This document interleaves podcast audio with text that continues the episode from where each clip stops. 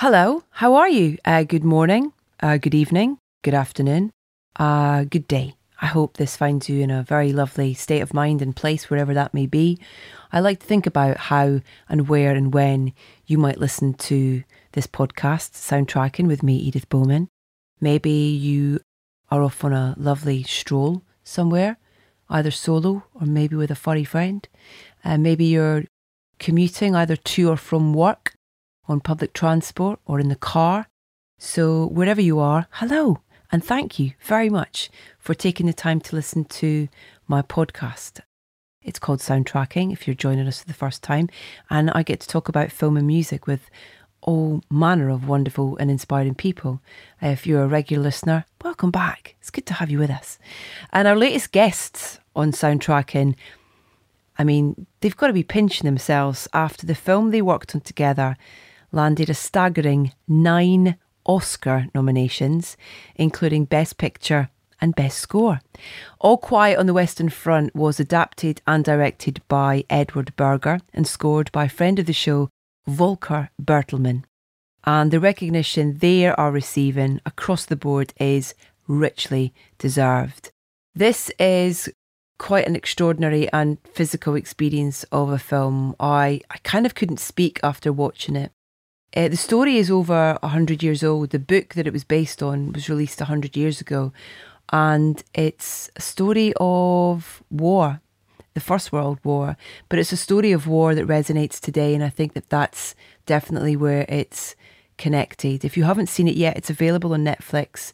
Um, watch it in its traditional German tone with subtitles um, and just be ready to be very moved and very very entertained as well because I think in terms of storytelling it's pretty extraordinary and performances. Whoa! Well, we'll get into that with Edward and Volker. And Volker has done the most wonderful job with the music, and it's with one of his cues that we'll begin Rain and Night.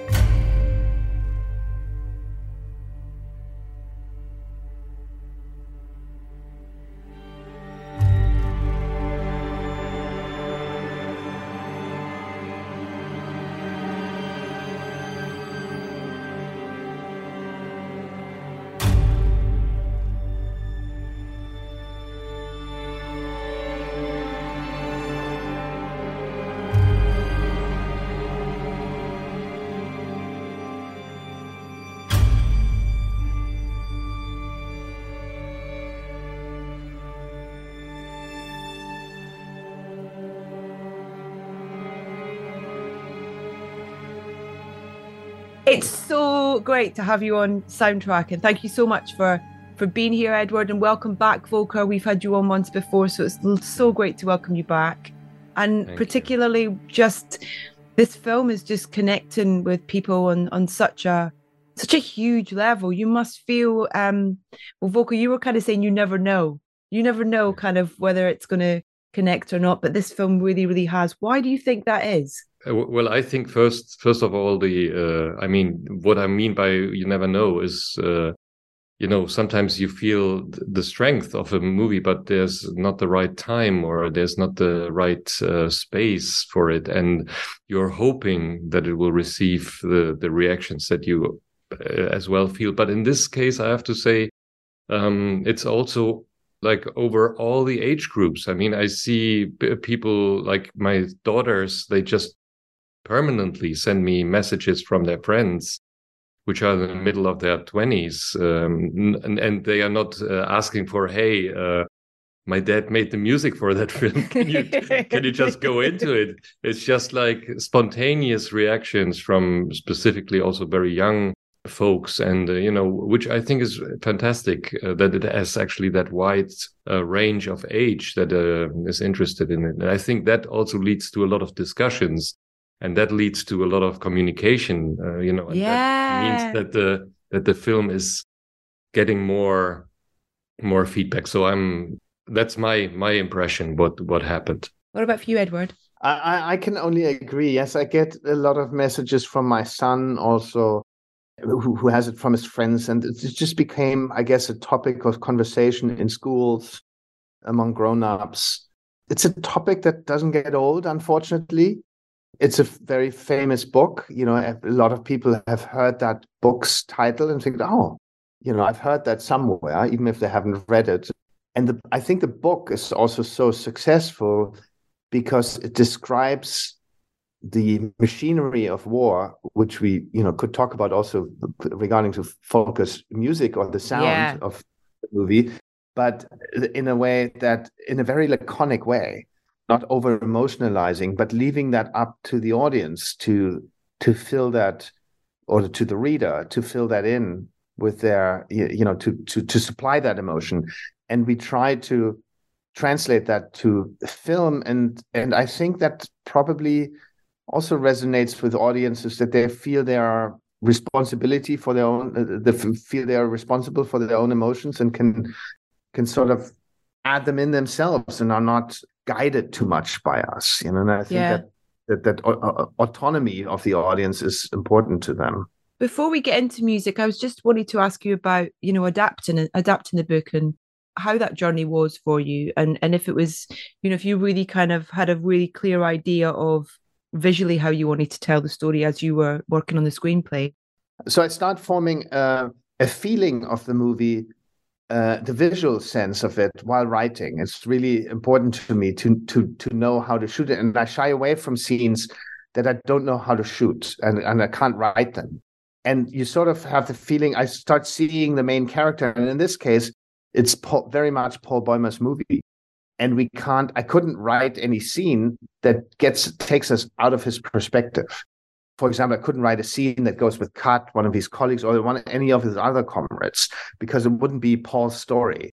And yeah. except from the negotiations of the armistice, for example, that is obviously the contrast to the trenches, the higher ups, uh, that is to heighten almost the the feeling of that Paul Bäumer has to to create a contrast. And and so you start forming a relationship with a character and also a, a, visual sense of the movie while writing or at least i do. I couldn't i couldn't i couldn't do it otherwise. And that's then slowly of course the team comes in and you do it with the cameraman you do it with Volker in terms of developing the music. But a, a sense of it in your stomach that you can't express mm-hmm. that i can't express as well as Volker. You know i can give him three sentences. I would like this kind of feeling and then he can translate that. And it's the same with camera person, production designer, and all that. They all bring their their their wonderful craft to that. It's like the best recipe in the world, isn't it? Everybody bringing their own ingredients to it. Yeah.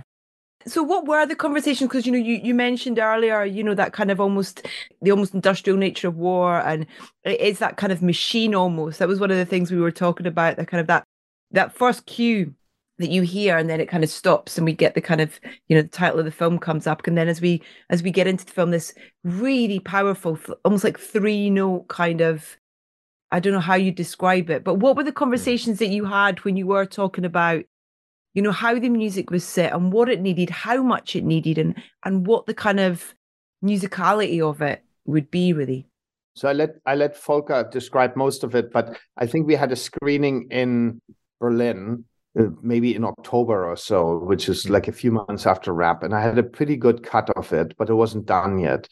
And we saw it in the cinema. And afterwards, or before, I mainly said, I think I said three things. As I said, I can't translate as well as he does, uh, as he can. So I said, please make the soundtrack for this movie because I believe, uh, you know, I believe only you, and I would love you to to tap into that. I would love you to do it uh, to create something that I've never heard before, that is, and that the audience has never heard before, mm-hmm. and that mm-hmm. you've never done before. You know, something special. We really wanted to have something new because I know when I watch a movie and I suddenly hear the soundtrack that I'm, it immediately touches me completely differently. You know? Yeah. And so that was one, basically the the big the big thought. Yeah. yeah. It's completely different. Please.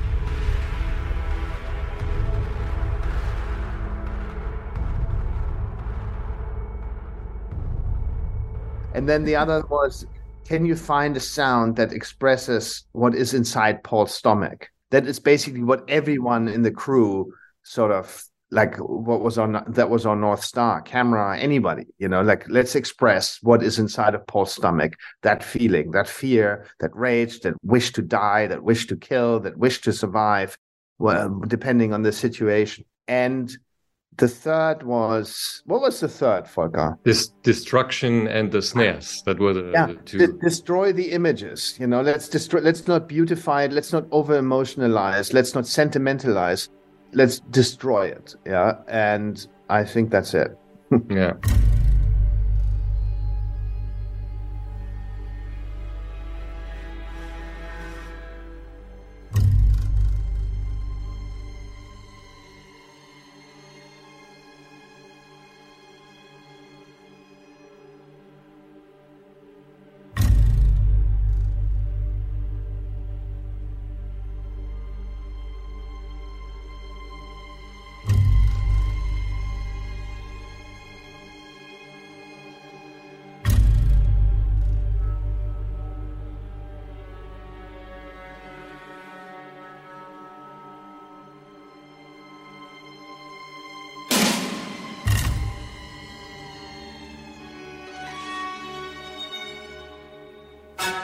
Do you take that um, that idea of going do something I've never heard before? Is that kind of a luxury, or is that terrifying, or is it both? Definitely both. I mean, you don't want to. If you feel like, uh, hey, do what you always do, then that's a little bit like, uh, you know. I mean, I know that I can do that, but uh, mm-hmm. at the same time, it's not challenging. And I'm, yeah. I'm, I mean, my life is short in terms of experimenting. So there's a lot of things that I want to try out, and um, and I think the, of course, it's a, a, a pressure, but uh, I would say if I would be ten years younger or even more than that, it would be maybe a lot of um, to digest if somebody says, "Hey, do something," because there are so many different thoughts that you have yeah. when you want to do something new. But I know a little bit. I know myself in the sense where I have to put blockades in front of me so that I can't move over them. Mm. And I just have to find a different path. And in a way, I think I learned that when I prepared the piano, uh, because uh, in a way, um, I was always used to play a piano, um, you know, without any objects in there. And it, of course, it's very nice uh, as an instrument and you can play great music with it but I always felt uh, that this is not enough for me. And so when I put blocks on certain strings, I have to change my habit. And that also makes my brain work differently. Suddenly I'm like, oh, uh, this, I, am always using the C. Where is it now? And it doesn't sound like C. It sounds suddenly like a drum mm-hmm. or like a snare. And so I have to find out how I work around that note to find a different solution and that's a little bit um, how not how I was working here, but I was I had an idea of you know uh, when I came home from that screening, I had an idea that I want to use an instrument from that time, which I actually have here in in the back. This is the wow. harmonium harmonium of my grand grandmother. Uh, no. And, uh, yes. wow, that I, it's I, beautiful. That's the one. Yeah. Wow. That's it and it's just like the octave like it's this is just playing the the three notes. And then uh, i put that through a big amplifier and um, you know and some distortion and that's it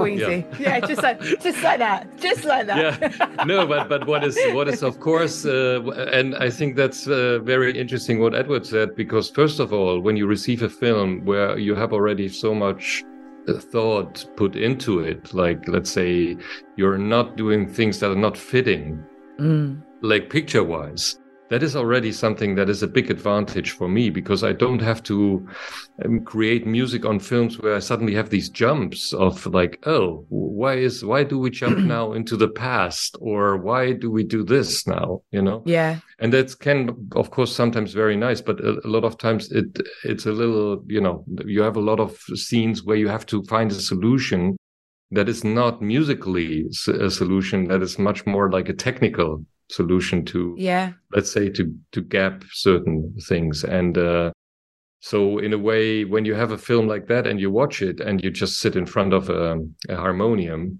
uh, you just know you, you, play these three notes and you think oh maybe that's already uh, enough for the film. So when i when i sent it to edward of course i was a little bit nervous when a, an initial idea and i'm not saying that i'm afraid of changing things or you know if there's uh, not an agreement I, I am working again. And i think i work as hard as possible to get to find actually a common ground.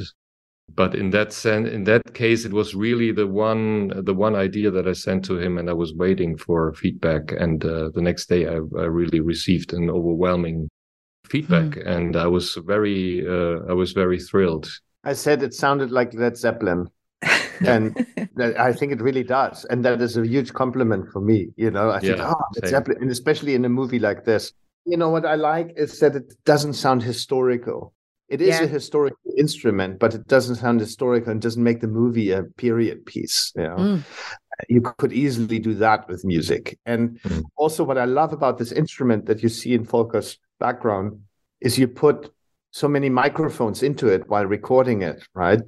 That you yeah. hear all the cracks and creaks of this instrument. It's basically you pump with your knees or your feet, right? You pump air into it. Yeah, and, you have a um, you have yeah. to see the, the pedals. The, there are the pedals down here, and wow. these pedals here are you know that you see underneath. These are the pedals that I have in, on my knees. So you have a lot of cracklings in the you know when when the wood is working and again that's sort wow. of the you hear the machine of the music yeah and uh, and and i love that that the machinery of that sound uh, of that thing and it's part mm. of that yeah. cinematic theme i guess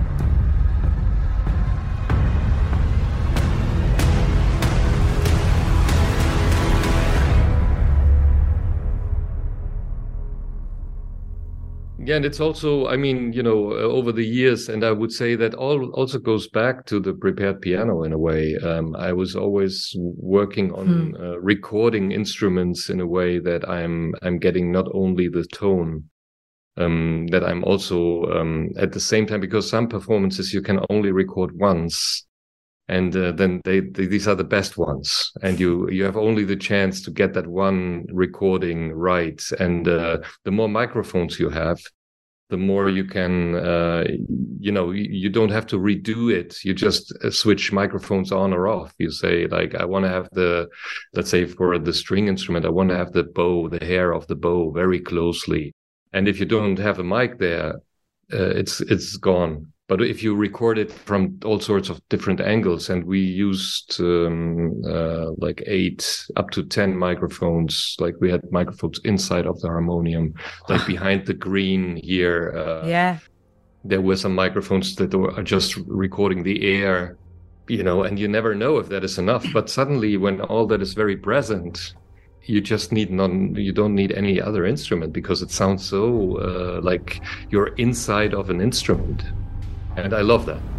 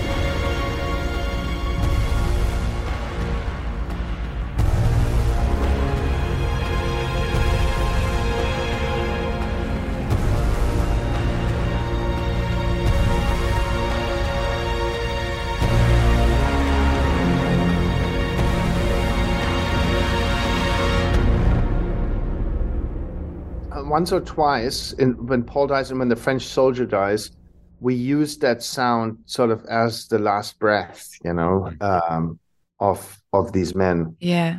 Yeah, so it's... the air is, is one thing. I mean, the breathing and the mechanical uh, aspect of it. Uh, and I, I have to say, it was mainly the first passage of the film that also made me uh, gave me a lot of courage because I had the feeling yeah. there was so much space and a lot of things were told but there was not much sentences uh, you know there were not many words that explained clearly what's going on i mean there was just this passage of cleaning the uniforms um, and Absolutely. once that was, that, was done i mean everybody knew what's what this film will be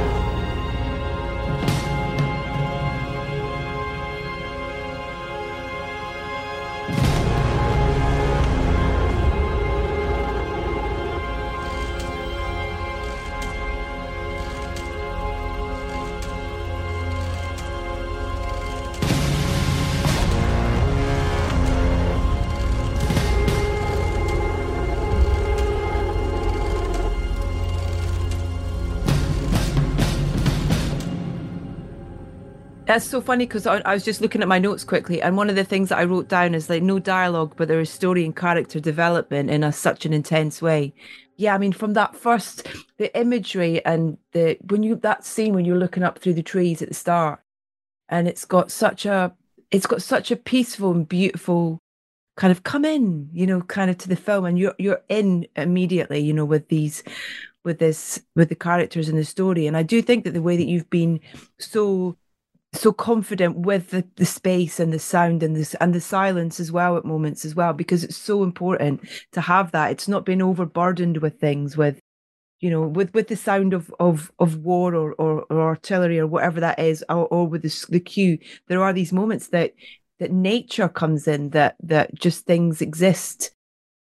And I, I was really interested about getting that balance right of how easy that is with the two of you in the conversation of how much you need in there, how much how much additional is, is required on top of you know what's already what you've already cut, Edward? To me it was very important from the beginning to create that contrast. In a way the movie is totally about contrast anyway. In the story you uh, uh, as i mentioned earlier there's there's the um, there's the you know the generals and the um, the, the signing of the armistice that is in contrast to the people in the trenches. So that's a contrast and that's suddenly much quieter mm. and there's darkness there's brightness there's loud there's low and and nature and destruction and these nature images they were in the script also and they were also in my first pitch when i when we sold this movie i mm. thought i really want to create these pockets of quiet these pockets yeah. of silence and almost pockets of peace to heighten the war you know, to make the destruction even worse because you realize, oh, right next to it, or just a minute ago, I saw these beautiful foxes or these beautiful, yeah, um, beautiful trees and just nature and the silence of it. And it could be so easy, you know, and it's the place we want to get back. It's the opening image, the fox. And we want to get back to that, the mother with the cub and the mm. warmth of that and the family.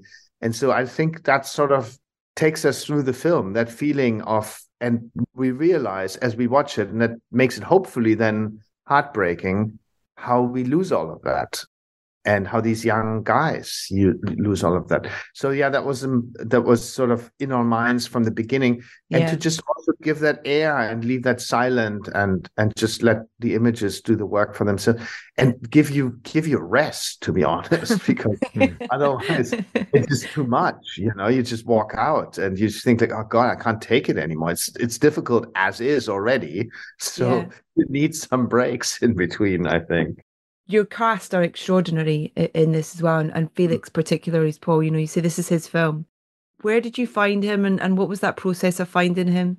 I mean, he's he he is uh, the producer's wife sent me a picture. It was the first picture I saw mm-hmm. of any actor for this role. She works in a theater in Vienna, and um, in the Burg Theater. It's a very big old theater, and he would just had left drama school and had just started there and was part of the ensemble there and had small roles, but no one really paid attention to him. And she thought, like she said, this is a massive talent. You should look at him. And I immediately liked the picture because he has this old-fashioned, beautiful, transparent face. He mm. doesn't look like the typical hero. I had some young guys in the casting that looked like Brad Pitt, you know, that any American movie probably would have taken. Yeah. And, I, and they were great, you know, but I thought like, ah, they just look, first of all, too modern in a way. Yeah. And also too, too fit, too heroic.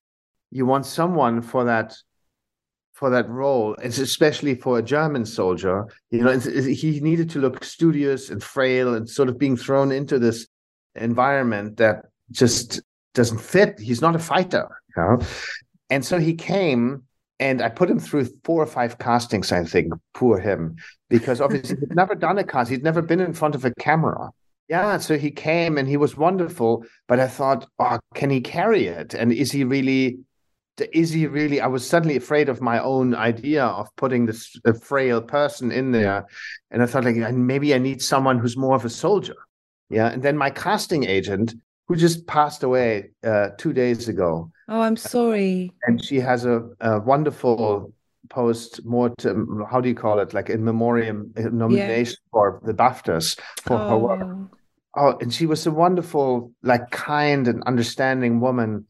And she said, You should put a uniform on him and you mm. should put boots on him because just see when he wears boots, he's going to walk very differently. You know, he suddenly has a gait and and you know like you wear uh, hiking boots compared to sneakers you walk differently yeah.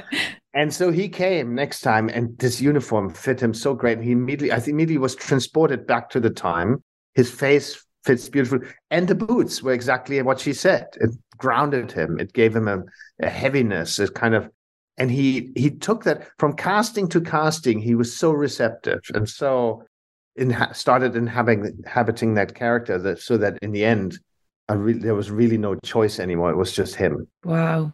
That's like fairy tale story that you know in terms of yeah. that's just that's magical. How much of that performance inspired you volker you know in terms of it, it's really hard to describe because there's so much depth to it so much that scene where he goes back with the uniform and goes oh i think this is someone else's Hmm. Even you know from that moment to kind of everything else that's asked of him at this film sort of thing, the the journey of it's extraordinary. How much of of Felix's performance inspired you when you went away to think about those three things that Edward had kind of asked of you? Well, I mean, I mean the performances. Uh, I mean Felix's uh, performance, but also the other performances. Yeah. I mean, they they are inspiring you in a in a massive way because, I mean, you don't have to do much. You know, you're not forced to to create an atmosphere that is in a way covering um, you know the uh, let's say the, the, the acting or you know enhancing certain um, feelings or whatever so that was definitely um, fantastic what i also like about it and that's uh, that was i would say that went for was for me much clearer now after that film specifically I really love when the, the film is dealing with real life aspects somehow. Mm-hmm. I mean, even though this is uh, like a you know a very sad topic in a way, but at the same time, it it feels real. And I, yeah. I at the mo in that moment when I feel that this there's a real aspect of my life touched much easier for me to make music because I, I totally feel what uh, you know how, how it was when I was let's say when I had to decide if I want to go to the army or if I want to join the civil service or you know when I saw the first um, people dying when I was working at the hospital um, you know that it's actually things that are suddenly coming back to you and they are inspiring you when you make music. And you don't want to you know in real life when you see something tragic you don't want to take your piano out and play a very sobby melody on top of that. Like yeah. you know you just want to in real life you want to find something that is delicate words that are fitting in the right time at the right moment you know? You want to find yeah. uh, expressions that are helping uh, to get over certain situations or you want to find words that are pushing someone over a hurdle you mm-hmm. know i mean you want to be human in a way yeah. and i think that that helps uh, with a compositional process in a big way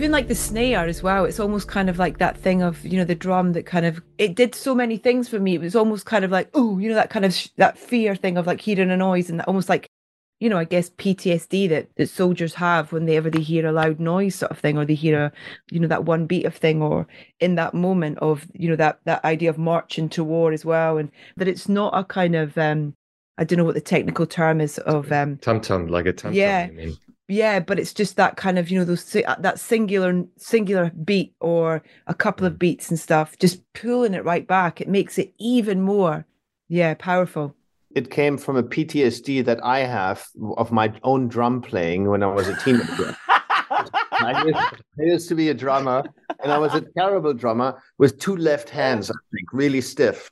You know, like I was just not very good. And so I, I, I always told Volker I want, and it needs. I think it was the most complicated cue that we had because I had very something very specific in my mind. It's the simplest one, but the most it took the longest know, because I wanted someone who who who can't play the drums to play those drums. You know, like to, to sound like oh, oh, oh, oh, just crooked and of course, when you get musicians, they all they can't do that because they, they're, too, they're too good, you know. So I don't know. It was very. Specific. Is it you playing then? Is it you playing? You got he got you in to play then? no, I I, no. I, think I was too bad. no, I think uh, I think it was also a question of. Um, you know, like the imagination of something that is broken or that doesn't work is not always what you want. In the end, uh, when you record somebody who can't play the drums, you hear it and you're like oh no uh, that's not what i want. I want to have something that sounds more broken. So in the end we um, it, that was a long process. I mean finding the right drum sound and finding the right snare recording a lot of instruments where you think like oh that it's maybe like an iron snare with uh, mm. like or you know like it has a different we we tried different um, bodies of snares like wooden snares uh, you know metal snares all that in the end is it's a combination of layers of different snare drums but also like a gran cassa that has a lot of rubbish on the on the fur. And you know you, when you bang on it like every, all the rubbish flies up and it mm. lands. So you have like this whatever chaos after you know one bang on this on the drums. And um what is nice about I, I, mean i love processes like that. Waking up in the morning and uh, putting rubbish on a on a gran cassa and just bang on it and and just you know just feel the, the accidents in a way. I love that a lot. Uh, i have to say that process was very long and we had a, um, a we, in between we just uh, were looking at each other and like i don't know if we get we get there you know because it was of course a little bit um, yeah the imagination is one thing but like creating that in a way that it's also a, a part of the score and elegant in a way at the same mm. time it's distracting and it uh, it creates these weird disruptions in a way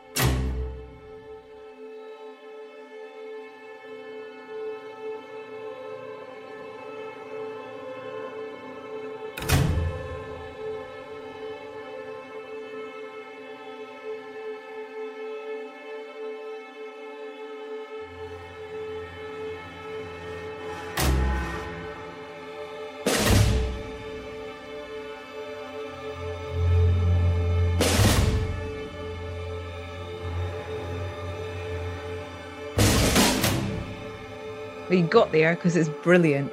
mm, yes, yes, I'm, uh, I'm, I'm very glad about that. And honestly, it's also a question of mix of the mix, you know, of everyone who is actually taking care afterwards. I mean, yeah, just I, I sometimes I forget about that because, of course, I'm always asked questions about the composition and the the three tone instrument, and you know, like what is it? And I I love to talk about that, but in the end, you can mess up a lot of things uh, when when they are coming to the mix table, and you're you're feeling like you've done everything, and then you know it's just buried under let's say big noises or something. But in this case and i think that goes back to edward's first explanation of how he's writing uh, scenes. When the things are in order and when they make sense it's so much easier to place a sound in a certain place yeah. where there is where there is space. Mm. if um, if something is not really like shaped well. It's transferring down the line into all the departments because you have to fix things and this is not really sitting right. And the next thing is trying to oh yeah we have to get around it. And then the mixing is very complicated. So it translates into all the it drip trickles down. I think you could tell that I could talk to you for hours about this film. I just, um, yeah, thank you for the most um, ama- amazing experience and and huge congratulations so deserved for all the the recognition that you've you've had so far and i'm I think there's quite a lot more to come as well. So I look forward to seeing you up on a podium with a couple of acceptance speeches. Well, quite a few, in fact. Um, thank you so much for your time. It's great to chat to you about it. Nice thank to see you, again, Volker. Thanks, Edward. Have a thank great you. day. You too. Take Bye-bye. care. Bye bye. Bye bye.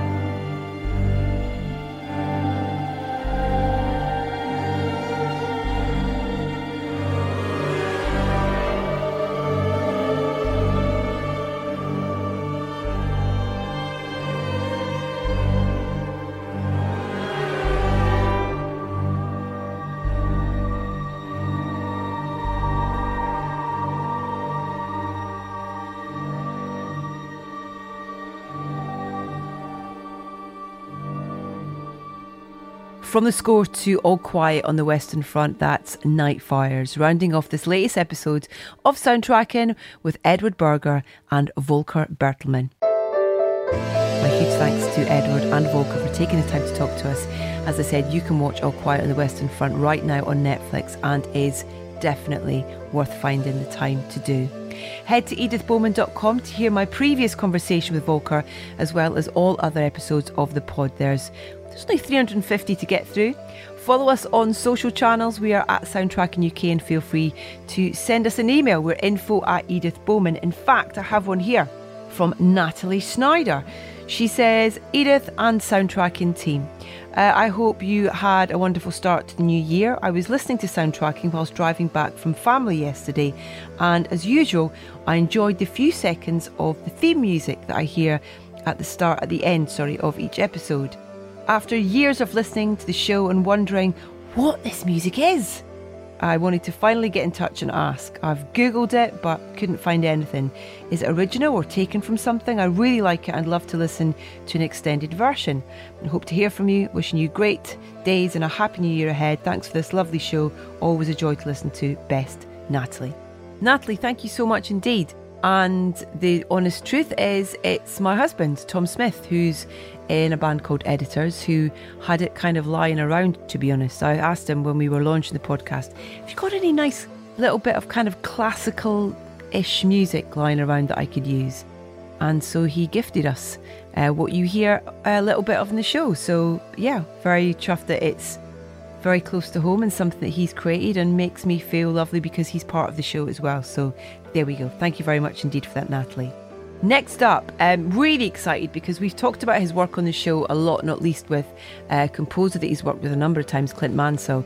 Darren Aronofsky is our next guest on the podcast talking about The Whale, which, a bit like All Quiet on the Western Front, has been receiving some pretty impressive acclaim um, on the awards circuit as well, not least for Brendan Fraser's performance in this film.